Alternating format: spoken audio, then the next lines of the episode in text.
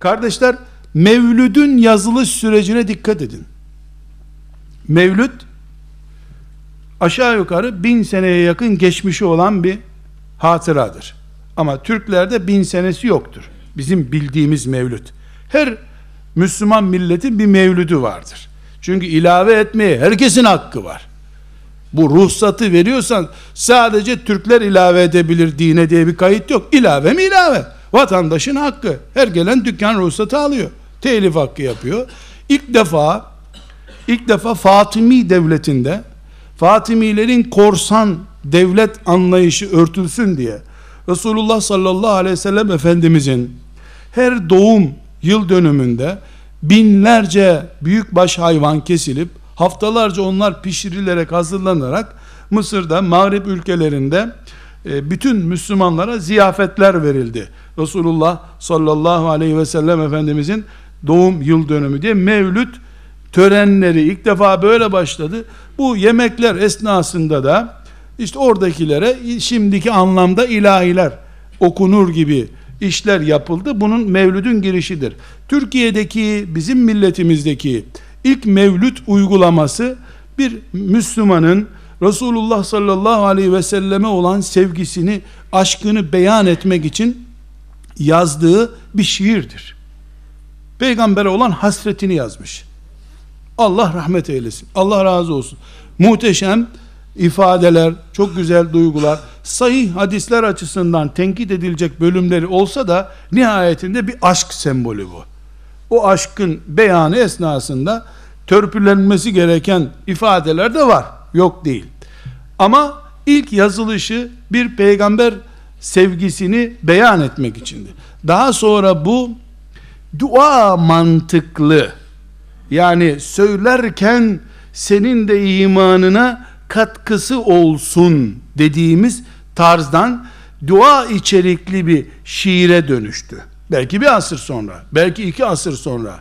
Daha sonra buna oturup makam bestelendi.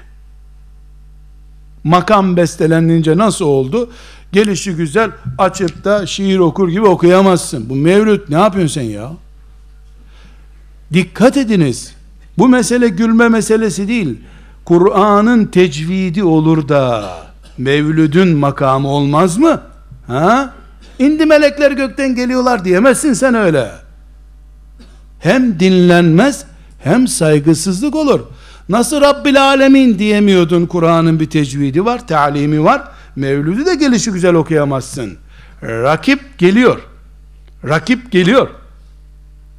Sonra makamlanınca Kur'an'ın zulmen ve kahren okunmasının bir kenara itildiği, elif cüzünün idamlık suç kabul edildiği, Kur'an bilenlerin önce asılıp sonra mahkemesinin yapılmasına karar verildiği zamanlarda Mevlüde kimse dokunmadı. Bunun yerine Mevlüt Kur'an gibi dini temsil etmeye başladı. Çünkü bir yerde Yasin okumak için toplanınca toplananların hepsi hapse orada Yasin okuyan idama gidiyor ama mevlüt için toplanınca mevlüt toplantısı bir zararı olmuyor diye mevlüt boş bulduğu piyasaya daldı bu sefer. Şimdi ne oldu? Şimdi ne oldu? Resulullah sallallahu aleyhi ve sellem vefat ettiğinde onun için delirecek durumda olanlar vardı. Ömer gibi bir adam bile delirdi o gün. Kalktı dedi ki Muhammed öldü diyenin kafasını vuracağım dedi. Ebu Bekir tuttu kolundan ne yapıyorsun sen yahu dedi. O da beşerdi. Hiç Kur'an'ı görmedin mi sen? Kur'an demiyor mu sen de insansın onlar gibi öleceksin. Yahu hakikat ben niye bunu düşünemedim diyor. Aşkları buydu. Böyle bir delice seviyorlardı Resulullah sallallahu aleyhi ve sellem'i. Ruhu için bir Bakara suresi okumadılar. Çünkü Kur'an ruhu diri tutmak içindir.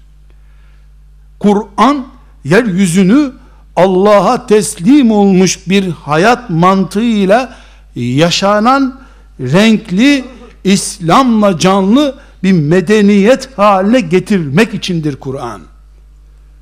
Eğer bir ölünün ruhuna Resulullah sallallahu aleyhi ve sellemin ruhuna okunacak olsaydı herhalde onun ilk hafızları, ilk sesi güzel Ebu Musa el-Eş'arileri, ilk ilk derya gibi hafızlar Übey ibn Ka'b'ler kabrinin başından vefat edinceye kadar ruhlarını teslim edinceye kadar ayrılmaz milyarlarca kere Allah'ın kitabını okurlardı.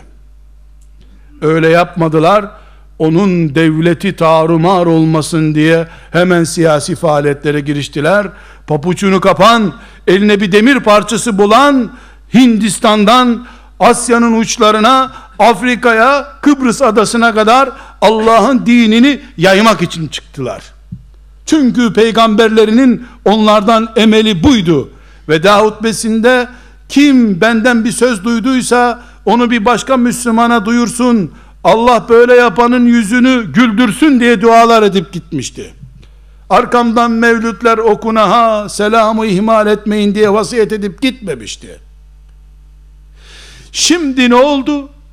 Ashab ibadet olduğu yüzde yüz olan her bir harfine Allah'ın tek bir harfine on sevap yazıp on da günah sildiği şu büyük Kur'an şu bütün kitapları içinde barındıran Kur'an ashabın Resulullah için okuduğu bir kitap değilken şimdi bir şairin yazdığı şiir doğum gününde filan gününde Resulullah'a hediye edilmek üzere okunuyor içeriği yanlış değil. Taktik yanlış. O Kur'an'ın tecvidi gibi onun da makamı olduğu gün bu bataklığa batmıştı zaten. Gelişi güzel okunmaz. Bir babı var, faslı var, makamı var. Oyunun kuralına göre oynayacaksın dendiği gün zaten iş bitmişti. İşte bid'at budur.